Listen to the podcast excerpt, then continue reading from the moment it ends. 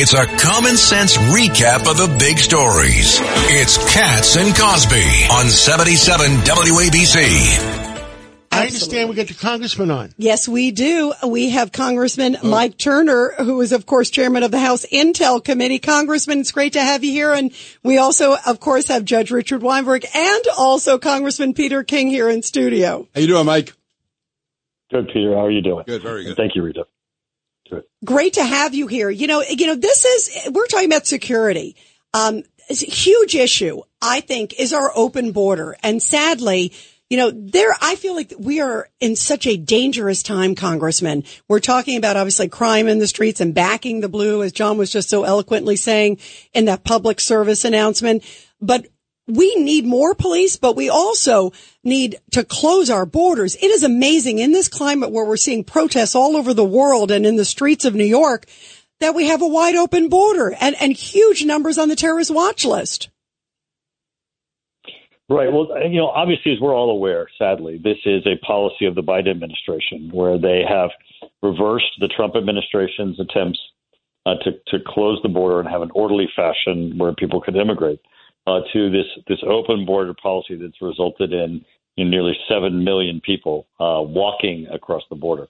Uh, they are not just coming from Mexico; they're not coming from just Central or even South America. These are people from coming from around the world uh, we're picking up people from China, India, um, you know, to Turkey, Africa, who are coming from uh, their home countries into Mexico uh, to take advantage of this Biden administration's open border. Now, the problem with that, as you just said, is that this is a national security issue. When we're not controlling our border, we're not controlling who comes. Uh, the people who, who who just avail themselves of that open border are the ones who decide.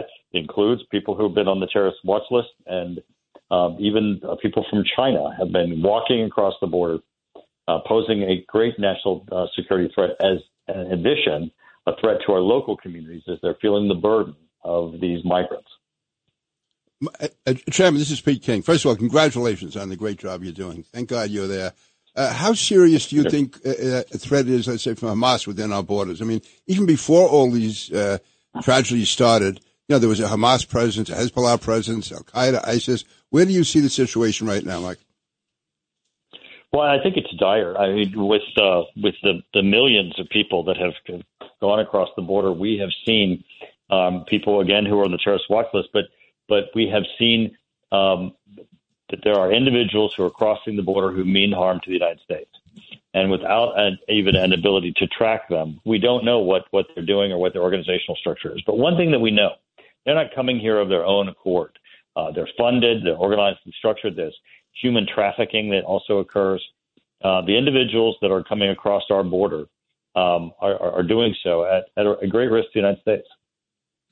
And uh, Judge Richard Weinberg, you have a question yes. for uh, the chairman, of course, Congressman Mike Turner. Good to talk to you again, Mr. Chairman. What I want to know from you is my my concern about the fact that we now have a developing fifth column in the United States of people coming from the Middle East who are anti-Israel, anti-Jewish. They're they're rioting in the in the streets. They're taking over. They closed down Grand Central Terminal. They closed down the Brooklyn Bridge. You saw what just happened in Russia, where they attacked a, a plane looking to kill Jews coming off a plane from Tel Aviv to Russia. What are we doing about that kind of fifth column that's developing because we're not screening those people either from the Middle East. Right. Again, this is one of those failed uh, Biden policies that we're seeing uh, unfold on, on our streets of both open borders and uh, not not controlling immigration, but even more so. And this is what I think our, our great concern is. You know, we we uh, in this country embrace the ability for people to use their First Amendment rights, for people to speak up, for to have a, a varied group of opinions. But what we're seeing and what we have to be concerned with is actual organized groups that are funded, that of you know, some of which have funding from outside the United States, that that are here um, and are are doing so in ways where we have to worry about what what are those structures that are supporting them and what is our risk to to our national security. This administration needs to be understanding. Uh, what are these structures? Uh, you know, after 9/11, we did a significant amount of effort of trying in counterterrorism to to understand the risks and and the presence in our own country and to be able to respond to it. And I think uh, this administration is just asleep at the wheel.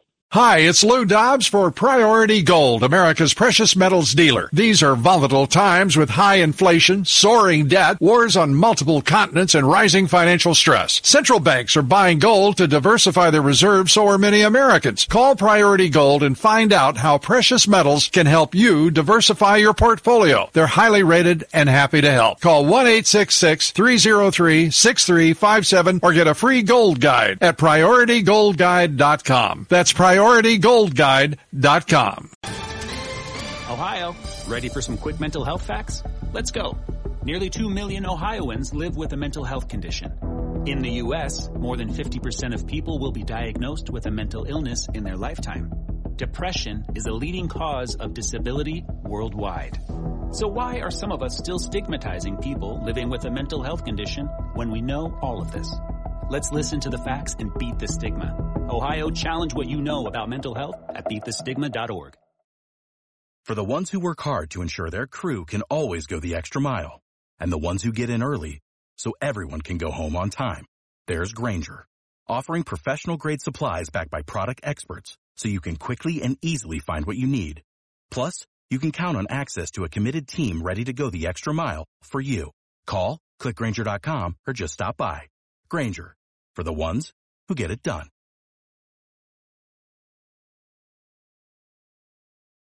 You know, um, uh, we heard um, just a little bit ago from Prime Minister Netanyahu, and it was so forceful, uh, Congressman uh, Mike Turner, when he was speaking. He was saying, this is a fight for civilization. This is a fight against humanity versus barbarism. And he also said, listen, uh, everybody in the world better hope that we win this fight against Hamas, because if not, they're coming for you. Uh, do you believe that too? You know, we're really seeing in, in, all of the conflicts that are going on around the world right now that there's this challenge of authoritarian uh, regimes, um, terrorist groups and organizations against democracies. And, you know, Peter King, when he was before our Intelligence Committee at the beginning of the year, we invited you know, four members of the Intelligence Committee to come in and to, as we launched our year and to talk to us about where we needed to focus.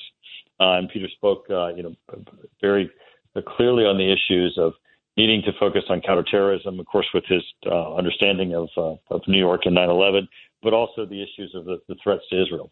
And that's what we're seeing in, in, in China, North Korea, uh, Ukraine, uh, which of course Iran is in that uh, that conflict, with Hamas and Hezbollah, which are supported by Iran.